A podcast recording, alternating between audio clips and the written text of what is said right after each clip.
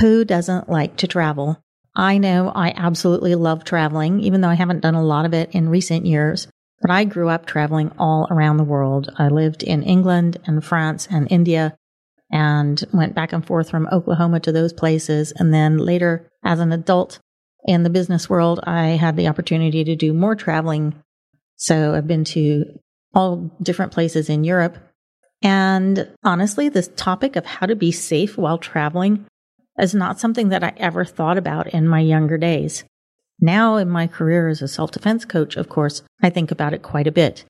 And so today's guest is a woman who has not just an extraordinary story of her own, which I think you will find extremely interesting and very inspiring, but she also has built a business in the travel industry. And she's doing some amazing things in that space as well. So I wanted to bring her on both to tell her story and also to pick her brain about issues for women and travel. Here we go. Welcome to the Born to be a Badass podcast, the show that tackles the subject of women and violence head on and shines the light on what women need to know and do to be safe. Here's your host, fourth degree black belt and self protection expert, Cynthia Jolicoeur Rude. Welcome to the Born to be a Badass podcast. I'm your host, Cynthia Jolicoeur Rude. And today I am so excited to bring on the show an incredible woman who I think has an amazing story that will inspire you and hopefully get you out to do a little bit of globetrotting. Tracy Bliss Buckley is the CEO and owner of Live Your Bliss Travel and Events. And she's an extraordinary event producer who loves to help other people create magical moments and memories that last a lifetime. She arranges vacations and events all around the world in all kinds of places, including castles, private yachts, villas, retreat centers, and cruises. She's also the survivor of domestic violence, and she is an amazing, badass, powerful woman who has literally risen from the ashes like a phoenix to create an absolutely amazing life. Welcome to the podcast, Tracy. Thank you, Cynthia. Thank you so much for having me here today. Uh, I'm so glad that you were able to get on the show, and I got a ton of questions to ask you. So I hope you are ready. Oh, I'm ready, Cynthia. I'm so excited. Okay. Well, let's start with some simple questions to kind of get in the flow, and then we will dive into the nitty gritty stuff. Perfect. What is the most beautiful place you've ever visited? Oh, Cynthia, that's a tough question. There's so many beautiful and amazing places in the world. But for me, my heart is always the ocean. And so I love anything that's around water. And so the most amazing place I've ever visited that really I think is my favorite city is Venice, Italy. Oh, that is a place I've never been, but I would love to go. Yes, it, it's like stepping back into time, and there's just so much history, and it's just such a unique place with regards to all the St. Mark's Square and that. But honestly, my favorite part was the gondola ride. And I just tell everybody, whatever you do, you've got to go on the gondola ride. It's so beautiful through the canals, and it really is just magical. Oh, that sounds great. So it is on my bucket list. So when I when I'm ready to go, I'm going to let you know. Let me know. Let me know. What is a place you would never go back to? Hmm. That's really hard. Uh Barstow, California.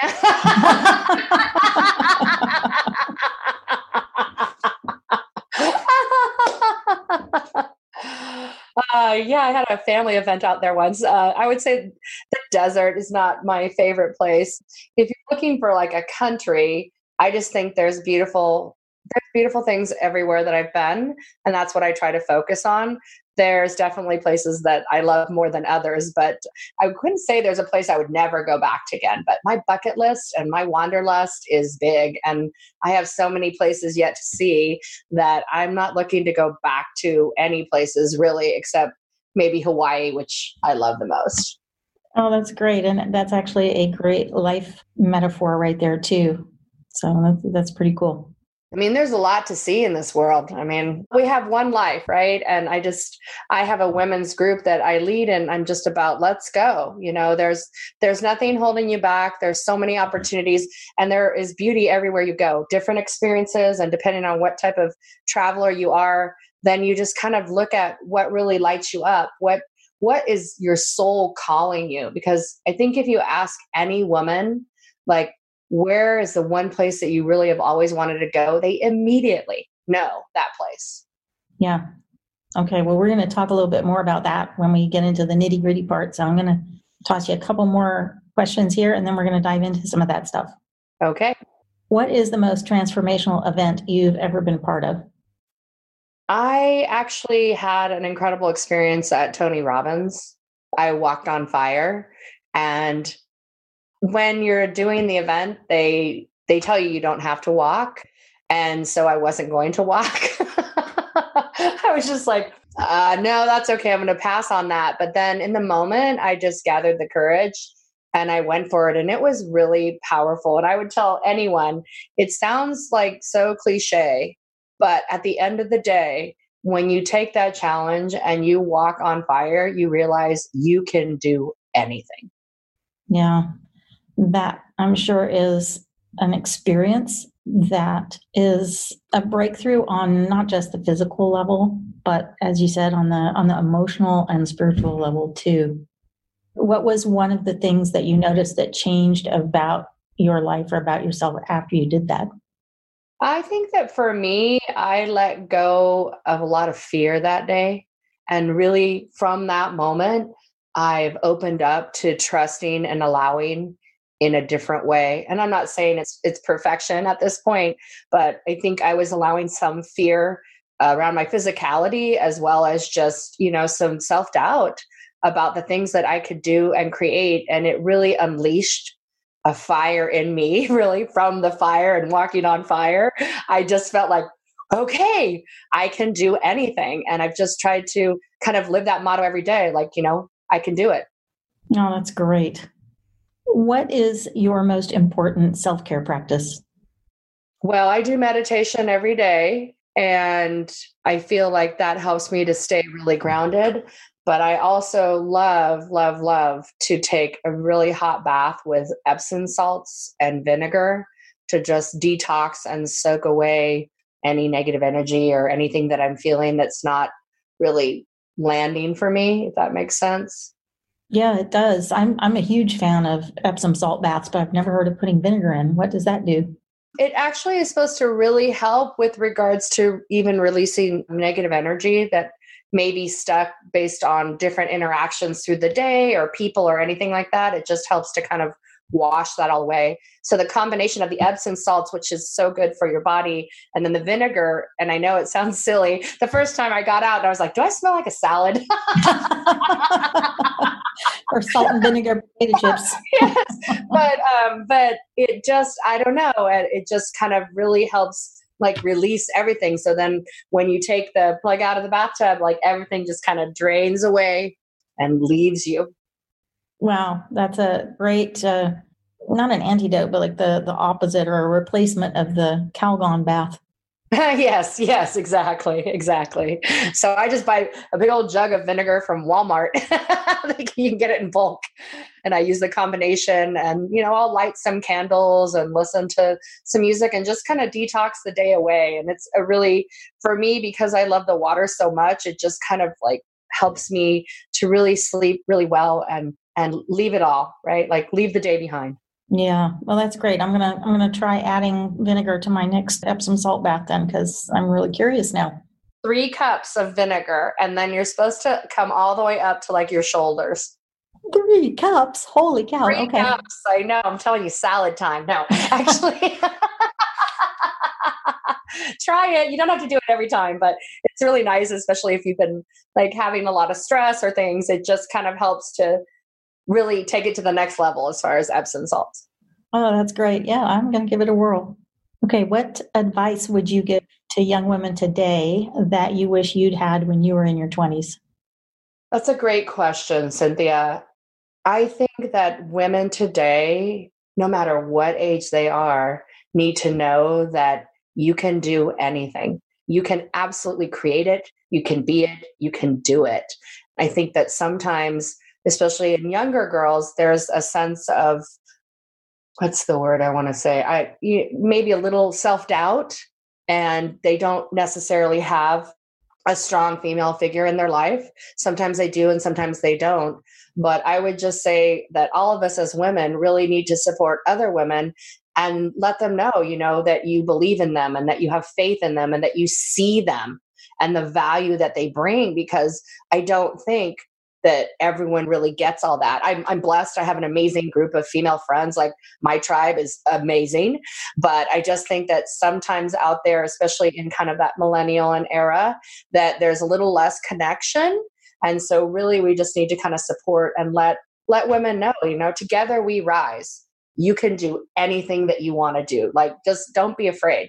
Jump. Mm, that's great advice.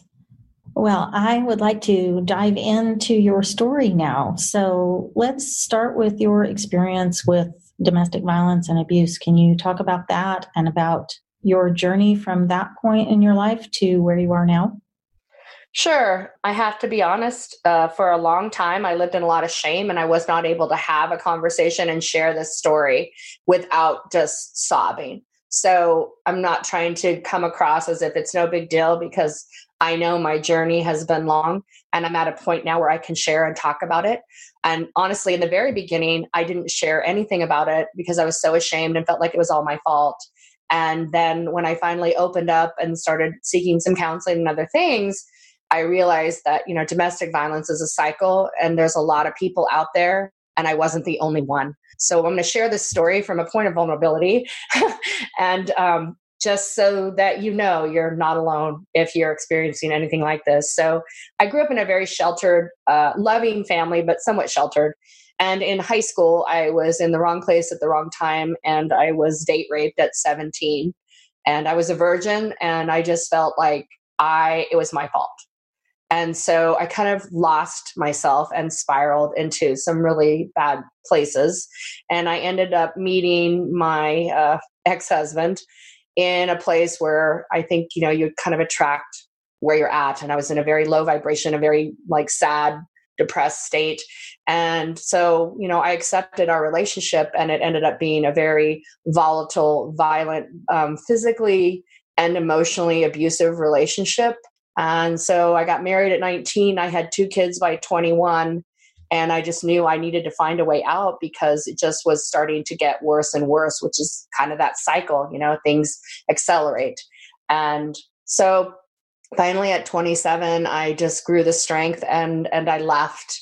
And the things that he had said to me was, you know, that I would never make it and I'd be in a cardboard box on the street and he would keep my children. And there's a whole other drama manipulation around all that I'm not going to go into. But basically, his attitude towards me drove me to leave my marriage to take care of my children and to just work because I had to provide for them.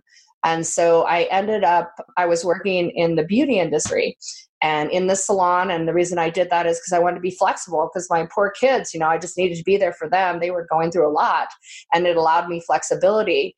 But I ended up specializing in hair color like in the 80s before people actually colored their hair and there was YouTube with all this stuff. And so I became an expert in that field and I was recruited to do education and training for a very large hair color manufacturer. And I climbed the corporate ladder and was promoted and promoted and all those things. And 20 years later, I, I woke up and literally, you know, it was like the fourth time that week. I'm like, whoa, where am I at? Because I was in a different hotel. I was literally, it was, I'll never forget, it was 21 days, 15 cities, and 17 events. And for the fourth time, I had woke up in a different hotel and did not know where I was. And it was startling. And I was like, I just, I have to get out of here. It's like sucking the life out of me. And I don't care, you know, if I'm making the money and on paper this looks good. This is not my life. This is not my soul. And I just need to be free. So I was offered a buyout and I stepped away from that and I turned and I began my own dream and my own vision of my business, which is Live Your Bliss Travel and Events. And over that time, you know, I've been in the last 20 years, I've been through different modalities of, of counseling and therapy and workshops and just finding myself. And right now I'm 55 years old and I've never felt better. And I'm not perfect, but I'm happy. Oh, I love that. Thank you for sharing that journey because I know, I mean, you can tell it now and keep your composure, but I know that it took quite a toll on you and that all those years that you were working on your work career and being a provider and everything also took a toll. So I'm curious about what the process was like when you decided to leave that corporate environment and all of that travel and to actually do what you'd been dreaming about with with the travel business what was that like and and where did you come up with the courage to do that well, I think I think everything happens for a reason and there was a lot of moving pieces. The company that I worked for was purchased by Procter and Gamble and so it had taken my workload and my business load to such an incredibly high stressful level. And i covered eight states. I mean i literally traveled 80% and i managed a large group of people and my paperwork had paperwork and it was just like ah. So one day they were doing some relocation and different things and they wanted me to move. They wanted me to relocate and i just thought if i'm ever going to get out now is the time. So i took a buyout instead of relocating and then i just took some time and really sat with myself because I was 50. And I was just like, okay, what am I going to do for this next chapter of my life? Because I knew I needed to do something that would provide for me, but I also wanted to do something that would bring me joy and that could help make a difference and that I could support other people and I was a speaker and trainer for many years. I've spoken in front of groups up to 5,000 and in large venues at Staples Center and Long Beach Convention and all that kind of stuff. So I, I didn't have a problem speaking, but I didn't necessarily want to be on stage anymore. And so I was looking to support, you know, female leaders that were making a difference. And I thought, you know, I can take my event experience and follow my passion of travel and support women leaders to create you know unique events and destination retreats and kind of build a life around that. And so it took me a while to kind of come to that decision. And so i cashed out my 401k and i bet on myself. That is so awesome. And it's interesting that you said that you were 50 when all of this happened because when i was in my 40s I had this event where I was in a bookstore and this book literally like, fell off the shelf into my hands. And it was one that really changed my life. And, and what you were talking about is exactly what this book was about. And it's a resource that I recommend to every woman that is reaching middle age because it's by a woman named Suzanne Braun Levine. And it's called something along the lines of Reinventing Our Lives Women in Second Adulthood. And she did a ton of interviews of women in their 60s, 70s, 80s asking about their paths. And they all had something similar, which was reaching a stage of life where everything that had come before no longer was right or relevant and was coming to an end. And they looked at what was in front of them and said, Well, I want to spend the rest of my life doing the thing that is most meaningful to me. Like, I want my life to have value and impact and, and meaning that comes from me, not from circumstances or from, you know, family expectations or anything like that, but like the thing that is what my soul wants to do. And that's exactly what you did. Like you got to the end of that professional career and had that transition to, well, what am I going to do? If I'm going to do something, I want it to be the thing that means something to me and so I, I just, it was a beautiful illustration of what she talked about. And one of the things that really called to me when I was reading it was she had this concept of the fertile void, which was the period of time between those two things, between the end of the old and the beginning of the new, where something emerged. It was either a dream from the past that had been sort of let go of and dropped and then was reemerging or something from our younger days that was like, oh, you know, I wish I could, but never did. Or something brand new coming up that was absolutely unexpected came out of nowhere. Never would have dreamed it would be something that would become part of life. But it emerged in that period of time that she called the fertile void. So, one of those three things for all the women that she interviewed happened. And that was how they found their second adulthood, basically, their second life, where it was all driven by, you know, what, what can I do to build the life that I really desire? So, you just told an incredible story that was such a beautiful illustration of that process. I'm wondering was the travel and the business of supporting women like that something that you had thought about or envisioned or dreamed about in your younger days or was it something brand new that came up that's so funny, Cynthia. I never thought about that. But when I was a kid, when I was younger and in high school, I always wanted to be a travel agent. I didn't ever think about that. That's so funny to think, oh, wow, that was in my brain. I had traveled some when I was younger. When I took my job uh, corporately, I traveled extensively. I mean, I went to some really great places, stayed in some beautiful places. Don't get me wrong. There was a lot of fun in the travel there, but it was a lot of stress. And so, yeah, I think that there was always kind of like this wanderlust in my life. But then, you know, I got married and I had my kids and I had to raise my kids and then my job. And so, maybe that is what kind of called me back to it was that passion from my youth that was actually really kind of blocked and I wasn't even thinking about it. No, that's great. yeah, I'm gonna have to look at that book. Oh, it is an amazing book, and she has uh, she has some other ones that follow along from that. And one of her concepts that I really appreciate now that I am, you know, I've been in my 50s for a while now, but she talks about the concept of the fuck you 50s, which is just basically where you stop giving a crap about everybody else's thoughts about what you should be doing and how you should be looking and what should be important to you and you just own your own stuff. Absolutely. I couldn't agree more. Yeah that's so funny i'm going to read that book for sure the fuck you 50s i love it i love it i love it yes um, that's amazing. Yeah, I think, and even more so, like when I first left my corporate position, I thought, oh, you know, I know how to do events, so I'll do travel and events, and and I have been doing that and working with leaders. And what I love is I get to choose who I work with, so I'm really only working with with women I resonate with, and that's been a transition too. I think in the beginning, I was kind of taking some some roles that really still were not my ideal client, if you will, or my people. And now as it's been you know a couple of years i've been able to really get more discerning with who i work with and making sure that i'm aligned with their vision and that we have that same powerful connection if you will.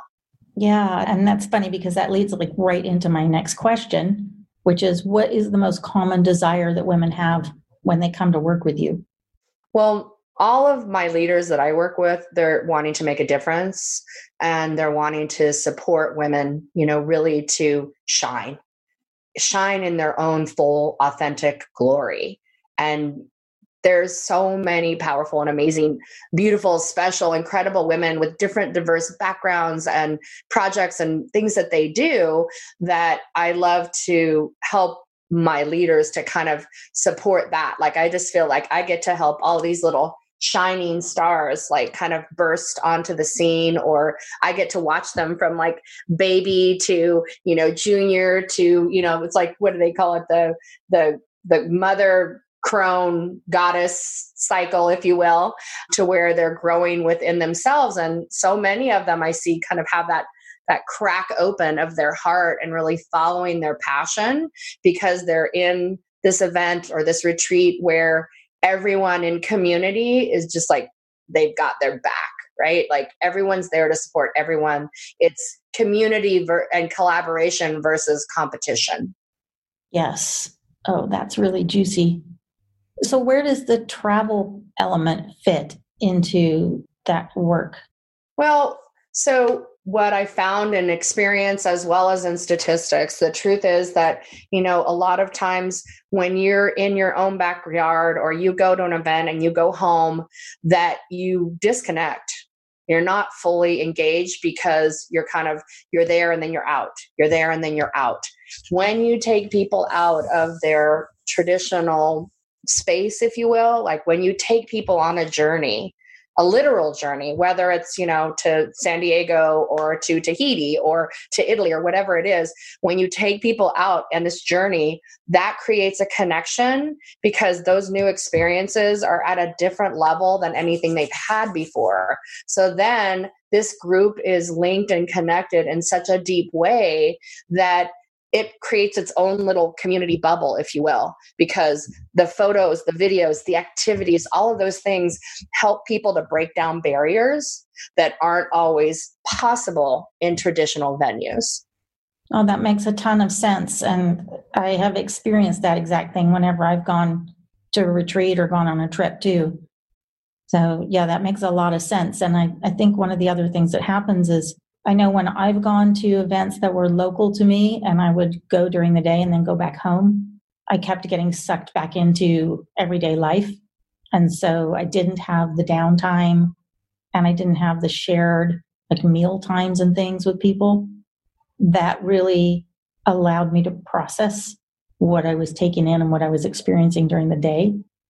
So it was like, like you said, like you were in and out and in and out, and um, that's very disruptive and I'm sure you don't get the most out of an experience when you're doing it that way. So it makes a lot of sense to me that if you really want to maximize the growth and the community and the connection, that doing it with some element of being on a journey with the group is really an essential piece.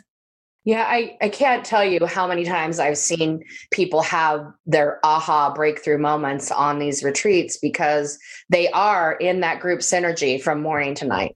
Now, yeah. we always allow people space because different people have different levels of space necessary. All right. So you have to allow for people that that need time to integrate alone and people that always want to be in the group and then a combination of both. And what I love to do is to actually work with my group leaders because I did education and training and facilitation for so long. I'm kind of a creative. And so I love to co collaborate with them to create activities that link to the content and breakthrough they're trying to create for the attendees. Mm. Oh, that's really cool. So, how have you seen travel affecting women's confidence and their sense of freedom? Oh, you know, so just this last year, um, because in the events that I was doing, I had a lot of women that would come up and say, I really want to travel, but you know i i don't have anyone to go with. I'm not sure if it's safe you know I, I, I don't even know where to go. I don't know if i can.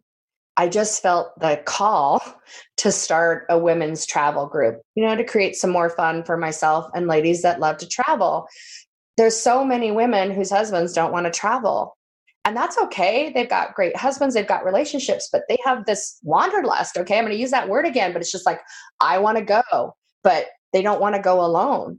And so i created this space and i even just um, we're doing an event and this week i've been confirming some things that i've had several women just break down on the phone to me in a way that i had not expected because they're so grateful. Like they've been longing to go on this adventure and now they can because they feel safe because they're with the group. And I also help other women to put together like solo stuff, which is a totally different and like eat, pray, love kind of gig. But, um, you know, I think that for women, it's just one more step in being fearless. And that fearlessness translates to everything that they do in their life. I am so on board with that. I love it. And I'm curious, like, if you could dive a little bit deeper into like when you take a group somewhere how do you manage safety concerns then? And then what do you tell women who do want to do those solo trips? How do they protect themselves well, so when I am coordinating groups, I work directly with some of the top destination management companies. So I own a full service travel agency and I belong to a conglomerate that's one of the largest travel conglomerates in the world. So what that benefits me and why I did that is because I want access to everything that's safe. So that no matter where you go, I'm not worried about you. Now, anytime you travel, I don't care if you travel in America, you always have to be aware of where you're at. I mean, like, don't go out late at night into dark corners, right? I know you talk about safety and being aware a lot, Cynthia, and I just think like you do. You have to be aware. However, I make sure that that we have escorts if needed, that we have tour guides that are local that speak the language, that we are coordinated and everything is vetted beyond so that that's not like the the concern really is to make sure that people feel safe because if they don't feel safe, they're not going to enjoy themselves. Yeah, that makes that makes a ton of sense and I hadn't really even thought about the fact that the major conglomerates that do this all the time would actually have already found local resources and done a lot of that sort of behind the scenes oh. work. Oh yeah, no, they they vet them so hard. We we work only with the best of the best. And so in every single country in the world, I have vetted contacts to work with to create things. And then how about for women who want to travel by themselves? So for women that want to travel by themselves, it really depends on where they're going. You know, some countries I don't recommend just because like I'm just going to say out loud, I think Morocco is can be extremely dangerous for women. They actually make you have two guides when you go there, one for the language and one for security. So that's not a place that I book very often. I have booked a group there in the past, and we ended up with actually three escorts because of the size of the group, because it's just, it's not the safest of places. Now, that's not to say that you couldn't go there. You know, there are people that kind of go into like, you know, some other areas and maybe go across the, the, the sea to Morocco here and there. I'm not saying you can't go there, but if you were going to go, I would say go in a group, don't go alone. But then I have a lot of people that solo travel through Europe, Thailand, you know a lot of the the islands are mm-hmm. super safe. They're very small and locally focused and very backwoodsy if you will. So they're just super happy to see you. So it just depends on what kind of experience you want to have. You can go on your own but that's that's a one-on-one kind of consultation that i would do with each individual. And that just comes down to what is the experience that you want to create. And again back to what is your soul calling you to do? I mean, do you need to climb Machu Picchu or do you want to go for a gondola ride in Venice? Do you want to lay on the beach in Bora Bora or do you want to go swim with the sharks in South Africa? Yeah, yeah, that's great. So then what would be if I wanted to travel by myself, but I wasn't sure? Like you helped me find some places to go that were relatively safe. Oh, what, absolutely. Yes. What else would you tell me that I needed to do to prepare or to pay attention to while I was traveling? Well, you know, the the thing that they have now that's super helpful is, you know, they have some like purses and backpacks that are made with materials that are slash proof. And so I always recommend those. I have a couple of key things that I recommend. So what that means is, you know, with pickpockets and stuff, sometimes they come up and they'll slash your purse or they'll cut the straps on your bag to steal from you. And so these bags are resistant to that. They also have things where, you know, with credit cards and stuff in some countries, you know, they have people that just can walk up to you and they can scan your card in your wallet, in your purse, so they have different materials and wallets and things that are made that you can put your credit cards in that are, are resistant to that. So when you're traveling in other countries or countries where there's some of that type of theft and things that are prevalent, then there are different things that I recommend to make sure that your valuables are kept safe. I always recommend that people take you know, just some of my standard travel tips. Make sure that you take a picture of your luggage because guess what? There's a million black bags. So take a picture of your luggage. So if it's lost, you have a really clear visual for those that are looking for it. Make mm. sure that you have several copies of your passport. And what that means is you put all your stuff inside your suitcase, you carry a copy, and then you email yourself your documents so that if you're somewhere and something gets lost, you have multiple points of access. So, are you talking about like Xerox copies or yeah. photograph copies I usually, or yeah i usually i usually do a fax copy of my passport or you know xerox copy. And i'll i'll i have a fax copy of it that's in a document that i email myself. And then i have a physical copy that's paper and then I have my real passport that I carry with me. Because if, if say you're somewhere and somehow or another you have a crazy day and you lose your passport, if you have a copy of it with all the numbers and stuff and you take it to the consulate or the embassy, they can help you a lot faster than if you don't have that information. Now that makes a ton of sense. And I, I like that you referred to those RFID defeating products because that's actually one of the things that prompted me to represent damsel in defense was that i was looking for something like that and they have a whole bunch of little wallets and uh, card cases oh that are like that so I had no idea that Damsel in Defense had that. I'll have to get more information because I do recommend that to my clients all the time. It's a it's a one-time investment. You don't have to use them every day, all day. But when you travel, like why not? Why not be safe?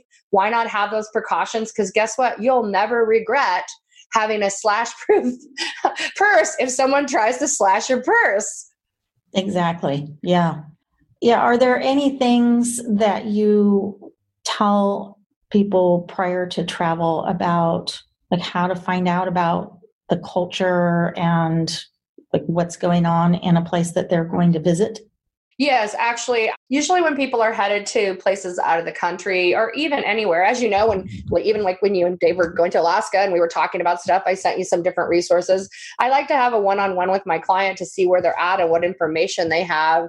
And then there's a lot of different information. You know, we're blessed in this technology age where we can gather so much. One of the other things that I really like to recommend for people if you're going to um, a country where they don't speak English and you don't speak the language is to download your Google Translate and carry your own hotspot. So in a lot of countries, the hotspot and Wi-Fi is just like nada, forget it. But if you have that, you can really get by easily because Google Translate, it will you you type it in in English, and there's like a million languages that you can choose and then it types it in the other language as well as you can hit the speaker and it will say it. So if you have you know of course the number one thing you want to do is you want to learn a couple of phrases before you go to any country. It makes people feel like you're making an effort. It it's a way to like as an icebreaker they love to laugh at your non-accent right? But also too having that google translate is just in case of emergency, in case you have an in depth question, sometimes sign language and pointing doesn't always get it across. So it's a very useful tool. But the thing that I learned quickly, I thought I was all good with that. And then when I got to Europe years ago, they don't have Wi Fi anywhere. So definitely bring a little hotspot. Oh, those are great tips. Great. So, what do you recommend people do about their money? How, how do you recommend people manage the whole financial aspect of travel? Well, 90% of places really take Visa. No one takes American Express. So you want to bring a Visa card, but you also want to get some of the local money and know a little bit about it. So what I mean by that is, you know, take take 30 minutes before your trip and really look at what the money value is and then you can exchange at your bank before you go. Almost every single bank will give you money. But if you use your Visa card, most of the time your Visa will give you the best rate in that moment. So, like if you go to a bank in the US, they're going to give you what it is right then. Sometimes it goes up and sometimes it goes down. But if you're in another country and you just use your Visa card, it will give you the prevailing rate for the, ex- the ch- exchange on the currency, if that makes sense. Yeah, it does. It makes a lot of sense. Yeah. How much cash do people actually need then if they're going to be using a credit card? How much cash do they need if they're going to be using a credit card? Depends on if they're going into small little towns. So small little towns off the beaten path a lot of those places if you have cash it's better. But any kind of like market or anything like that that's and i mean like let's just let's use italy for example. Italy has you know little stores little pop-up vendors you know all kinds of, of goods for sale everywhere on the street. They have little um, what do you call those? I'm sorry, I'm drawing a blank, Cynthia. You know, the kiosk kind of, but it's Italy. Um, you know, they have places like that almost everywhere that you go, right? Because people have their goods that they're trying to sell. Those places traditionally have Visa machines. However, if you're using a Visa, sometimes they won't give you, you can't haggle the deal as much. Does that make sense? Like, oh, no, I don't have that much. How about this? How about that? You know, I'll give you $20. No, they want 40. You're like, no, no, I only have 20 well, you can't do that if you're going to give him a Visa card. so you know you kind of have to choose what you're going to use your money for and i really recommend that that you look at what the what things will cost you. So depending on the country like you know the euro is x amount to a dollar so how many euro do i really need right? Because the dollar is very low to the euro right now so things are going to be more expensive. Whereas if you go to mexico with the peso the peso it's not as low as it used to be but it still is a lot less expensive. And many of the places because it's a little bit more of a rural area in a lot of Mexico, you're better off having like pesos. Whereas in Europe, pretty much 90% of the places all have Visa machines. So then if you're going to be carrying some amount of cash or taking some amount of cash, what's the safest and best way to actually carry it? Because I suppose you would put some of it in your nice little slash proof purse, but what else could you do? If you're going to be gone for a really long time and you're going to be carrying cash, I always recommend a money belt, either around your waist or some of them they do on legs. Hmm. Like a concealed carry holster. Yes, it is. Because otherwise, you know, like I said, it's like depends on how much cash you have. Now, if you're staying in in hotels, a lot of the hotels will have safes. If you're staying in like a traditional hotel. If you're staying in more of those small mom and pop local in country places, you're not going to have that. So you may want to put your passport as well as some cash money in one of those money belts. Oh, yeah. Yeah, because there wouldn't be a safe to store stuff in. Exactly. Oh, okay. Excellent. You are you got so much great information. This is awesome. I'm oh. so glad I get to pick your brain here. oh, it's so fun. You're so awesome, Cynthia. Seriously. Oh, oh, well, thank you. This is this is really fun. I have another question for you though. I told you I love to ask questions. So Great. I'm here. What can I do? What do you need? So, how about navigating around the place that you are traveling to? What are what are your tips on how to travel around and make your way around and figure out where to go and and how to get there once you're there? What are some of the safety issues involved in that and how can you just go out and explore well, it depends on what cities. What's it depends on what cities you're in. Like for example, you know, Paris such a great walking city. And it also has like the Paris pass which will get you off and on like the local um, transportation like light rail train situations as well as you can get one that that will get you off and on like hop off and on on the river little boats right? So those are safe. They're like group they're like local. Um, you'll see a lot of americans on it a lot of europeans on it. And so for that city you know i just like to talk to people about those two options and then we look at the maps and try to figure out the best course for them. Now some people don't want to plan out every single day. They just kind of want to know what their options are. So they may or may not buy the pass for the week, but that's always a great option. Now, in other cities where you're like far away from each other you know in in italy they have some amazing train rail systems. You just have to really be aware. And so i always like to kind of check out the timing and the train situation before you get there because it's not in english. And in the moment it can be a little stressful and i like to take away that stress. So those are some of the things that you would you would really kind of do more investigation in and i would work with my clients to like create an opportunity. If there's a situation where i feel like it wouldn't be safe for them to take public transportation then we re- rearrange drivers we set them up with a driver some of the hotels have concierge service. You know the people that work there yes they get a kickback from the people they recommend but they recommend these people all the time so they're not going to recommend people that are not safe. Oh that's that's great. That was kind of what i was trying to get my head around was okay so suppose i went somewhere and i wanted to go out and actually do something which would be the whole point of having traveled there in the first place. You know when i land somewhere new i don't know my way around. I don't know what their transportation options are. I don't know the good areas and the bad areas, you know, the things that I should avoid. So, you know, yeah. what else could you say about that? Well, so one of the things that I like to do too is, you know, you may not want to do a full tour. There's some great tours out there. Don't get me wrong. And for example, if you go to Italy, you you want to buy a tour ticket for the Vatican. Otherwise, you're in line for eight hours. The tour groups cut in line in front of everybody else. Okay. The same goes for the the museums. You know, uh, if you want to see the Mona Lisa, if you want to go to the Louvre in Paris, you buy a ticket ahead of time. You buy a tour ticket so that you can get in through the back door because otherwise the lines are just ridiculous. So you definitely do that.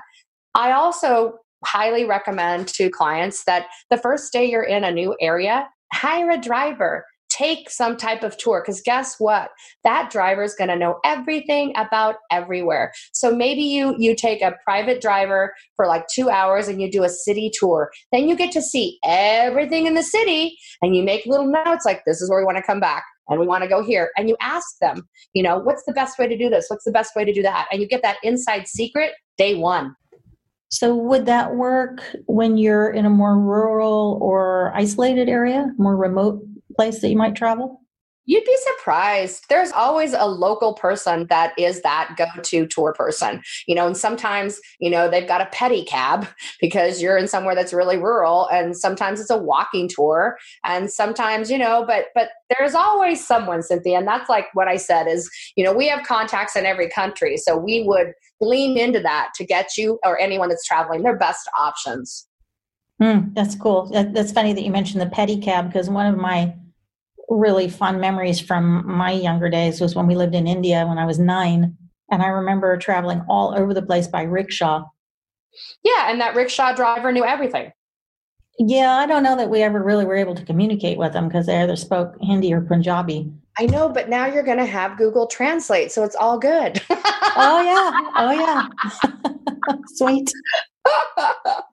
no, I I tell people it's a really great option. It's just not it's not 100% all the time, so I shouldn't say that.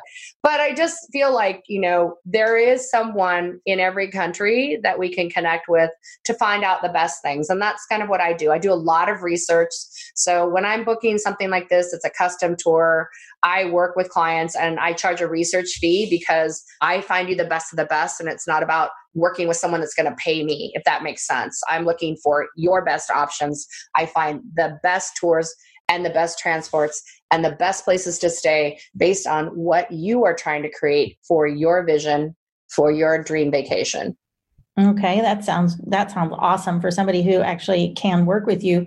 What about somebody who is not in a position where they could actually work with you but still wanted to do that same kind of thing on their own? What resources would you recommend for that? Well, I mean, we always have the internet. You can do some research on there.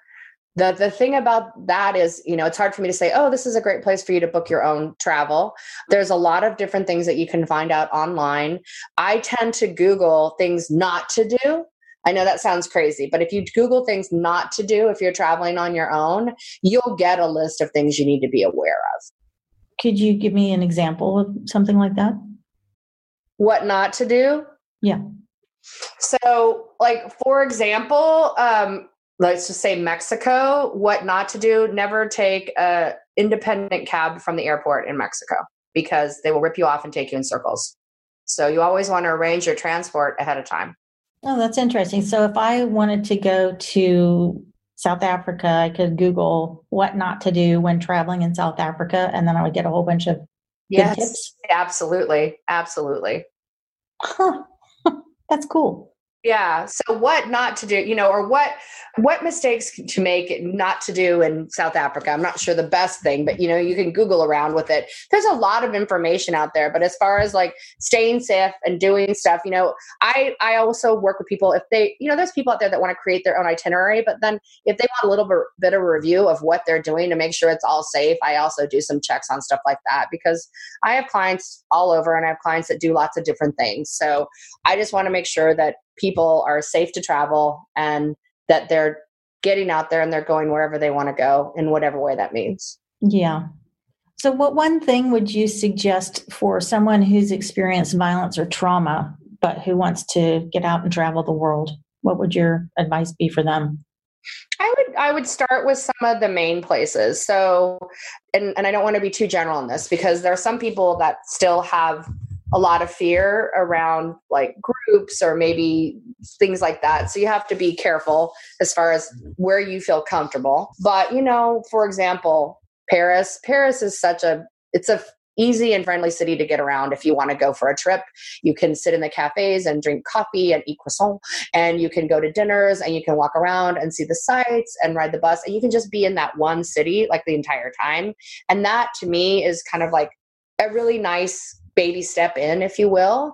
Um, I like to send people to places where it's easy their first couple times. You know, I definitely wouldn't send someone to some of the countries if it, they've never been anywhere also too a lot of the tropical islands if they like to snorkel or they like the beach there's so many beautiful places that you can go on your own where you will be perfectly fine. And you know what's interesting is some of the river cruises which are beautiful options if you want to travel you know rivers go through countries and oceans go around it. So i do a lot of cruising events but i of course use higher level premium cruises because better food better quality all those things. But at the end of the day packing and unpacking once takes so much stress off of you. In addition to that, if you are on an um, you know if you're on an english speaking ship and you're in any country you can venture out during the day but you always have like a safe home to land and then it moves to the next port. So you're not having to deal with the stress of checking in and out of hotels of trying to find your way on whatever transportation that you need. There's just a lot of things to be said and some of the cruise ships uh, whether it's ocean or river are now doing single cabins for people because there's a more people that want to travel solo. That is really cool. I I had not even considered that if I had experienced trauma and experienced violence and was not particularly confident making my way in the world, but I wanted to travel, I had never thought about that whole issue of packing, unpacking, managing your transportation from point A to B. So doing a cruise or taking one of those river trips sounds amazing because those things that are so tricky to handle and can be so stressful and take so much time you're right. I mean they're they're like they're all handled and all you have to do is just enjoy it but you always have a safe a safe harbor to retreat to if you want it yeah, and then you could also go, you can do some of their group excursions. You know, you don't have to do it, but you can. Uh, with river cruises, they're all inclusive. So every day there's an excursion that's included in the voyage. And in addition to that, uh, you really are you're you basically go to sleep at night and you wake up on the river in these beautiful countries and it's it's so cool because there is no stress. It is so relaxing. You know the same with ocean cruising. I mean if you're if you want to travel and you're nervous because you don't want to go alone well i got to tell you there's a million people on a ship and i mean a million but you know there's people on the ship. Some are alone some are in couples some you know there's so many different levels. So you have time to go to your cabin be on your own or go to one of the shows. They have broadway shows on the ships. They have all types of entertainment. They have games. Anything that you would ever want to find in the world that you can find on a cruise ship. And if you're doing a river cruise and you're going through the heart of the country, you know, if you think back to like medieval times, all of the castles and everything, they're on the river. That's where they fought against the opponents when they would people would come up the river to battle. So all of these cool fortresses and castles and everything, they're all on the rivers in Europe. Yeah, yeah, you're right. I've I've actually done that. I mean, I haven't done it on the river, but I lived in Nantes in France for quite a while, and and that was one of the things we did was we drove alongside the Loire through the Loire River Valley so that we could see all those castles. And right, I mean, every, the waterways were the ways to travel.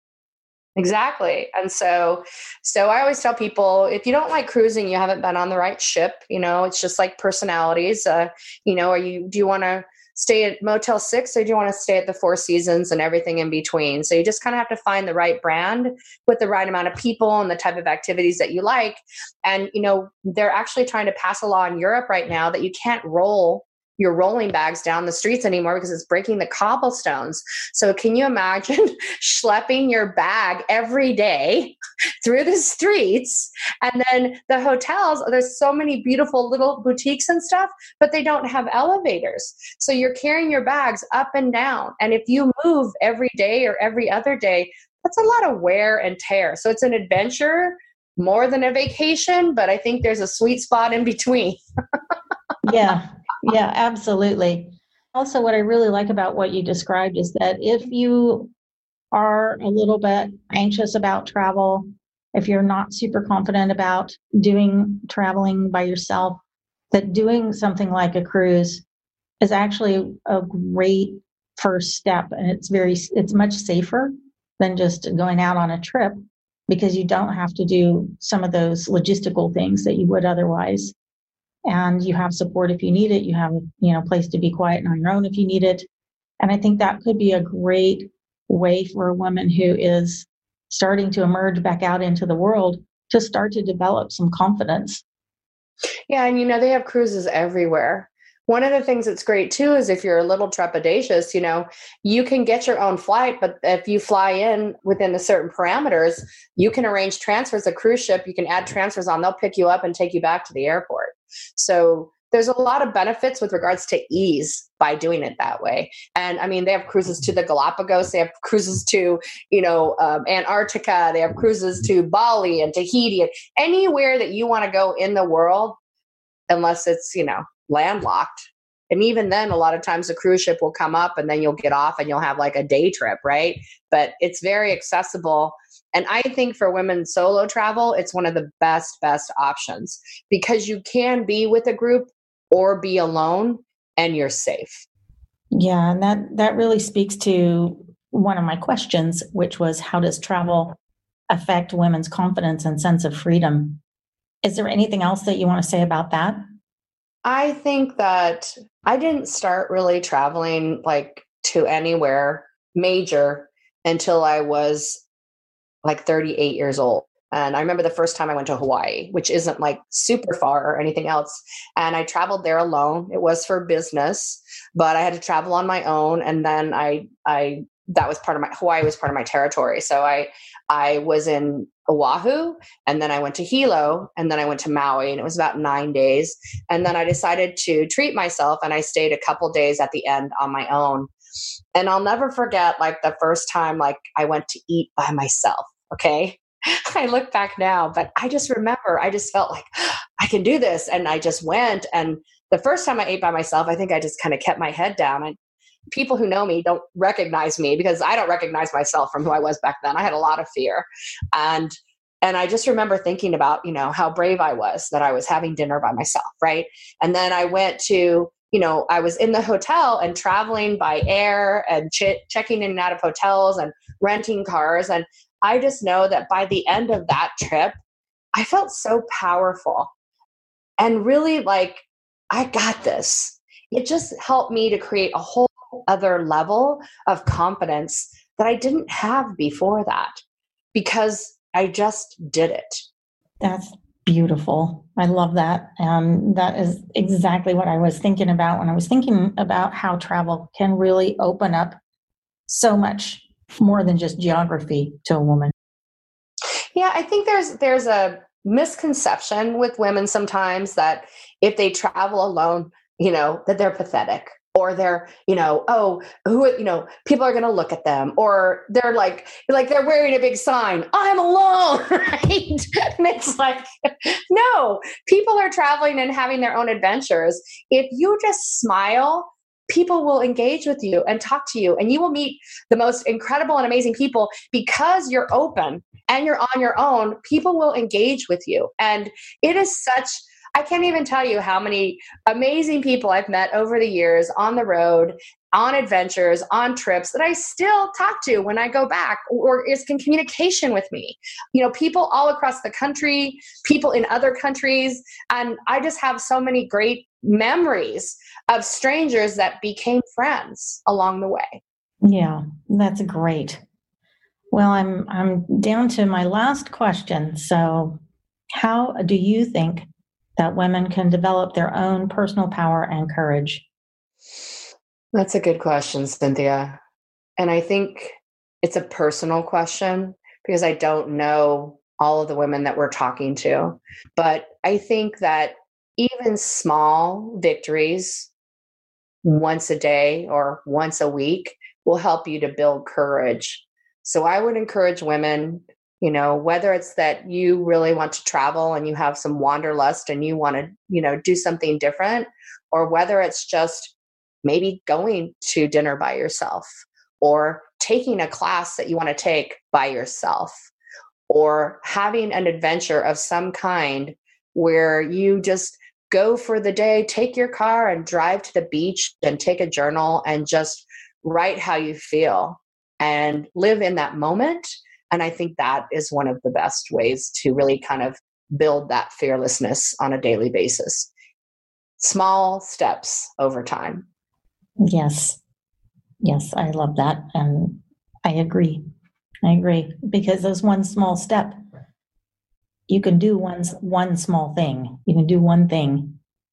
And sometimes when you think that what you have to do is very, very big, it, it looms so large in your in your mind that you can't even contemplate taking even a tiny step towards it. But one small step is doable. Well, and I think that there's a lot of loneliness going on that people aren't aware of, and that sometimes, you know, in a moment we may look at another woman and think she has everything when really there's deep seated sadness or loneliness that goes along with whatever their experience is. So I just think that you have to come to peace with yourself and realize that you can do, have, or be anything that you want to be. Age is just a number. And it's really just about taking on that fearlessness and being a badass, right, Cynthia? yes, indeed. It's like be your own badass. You you don't have to prove anything to anyone, but you know, challenge yourself to be courageous in the moment and just take a small step today towards whatever that goal or dream is because one small step over time is all it takes to move you. And then you'll start getting momentum. And the next thing you know you'll be calling me up and we'll be joining my group and going on a fabulous adventure together. Yeah absolutely well, before we wrap it up, I would like for you to just share how people can reach out to you because I imagine there will be quite a few who would like to talk with you. And um, I'd like to give them the opportunity to connect with you in all your different forms. So, can you share that? Well, the best way to reach me is just to call or text me directly. I like to set up times to talk to people. So you can always text me directly at 916 595 2046 and that's my cell phone. So if you text me and just say hi i heard you on the badass podcast and i'd love to talk to you then let me know a couple of good times. I'll respond and we can set up an appointment. That's the fastest and easiest you know? Just call me. Otherwise you can also email me at info at bliss travel and events. So the name of my company is live your bliss travel and events and I'm working on living my bliss every day. So my email again is info at blisstravelandevents.com. So either one, you'll reach me and I'll respond and we'll set up time to talk about what your dreams are, what you'd like to do and potential options to really like help support you to just take that one step towards that dream vacation or that bucket list or that adventure, whatever it is that you want to create, just know that I'm here to hold space for you and create that with you. Oh, that's great. Do you also have a website or Facebook or any of those things? Yes, my website is blisstravelandevents.com. And my Facebook group for all women is Women Who Love to Travel with Tracy Bliss Buckley.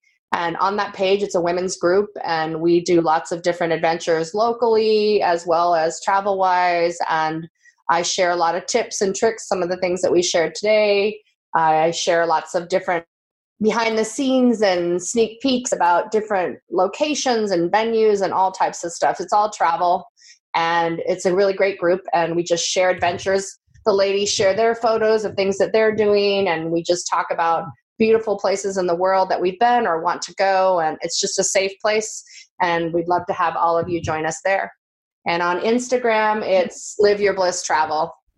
Okay, and I will put all of your links in the show notes so people can look them up there. Oh, thank you so much, Cynthia. This has been such a pleasure and very, very fun. well, thank you, Tracy, for coming on the show. You are just an absolute inspiration and a wealth of incredible knowledge and insight and wisdom. So, thank you for joining me on the show. Thank you. This is the Born to Be a Badass podcast. Stay safe and be a badass. You've been listening to the Born to be a Badass podcast. Be sure to subscribe so that you don't miss a single episode, and be sure to share it with your friends. And while you're at it, please leave a rating and a review. Tune in regularly for more exciting insights and wisdom on women, violence, and safety. And until next time, embrace your inner badass.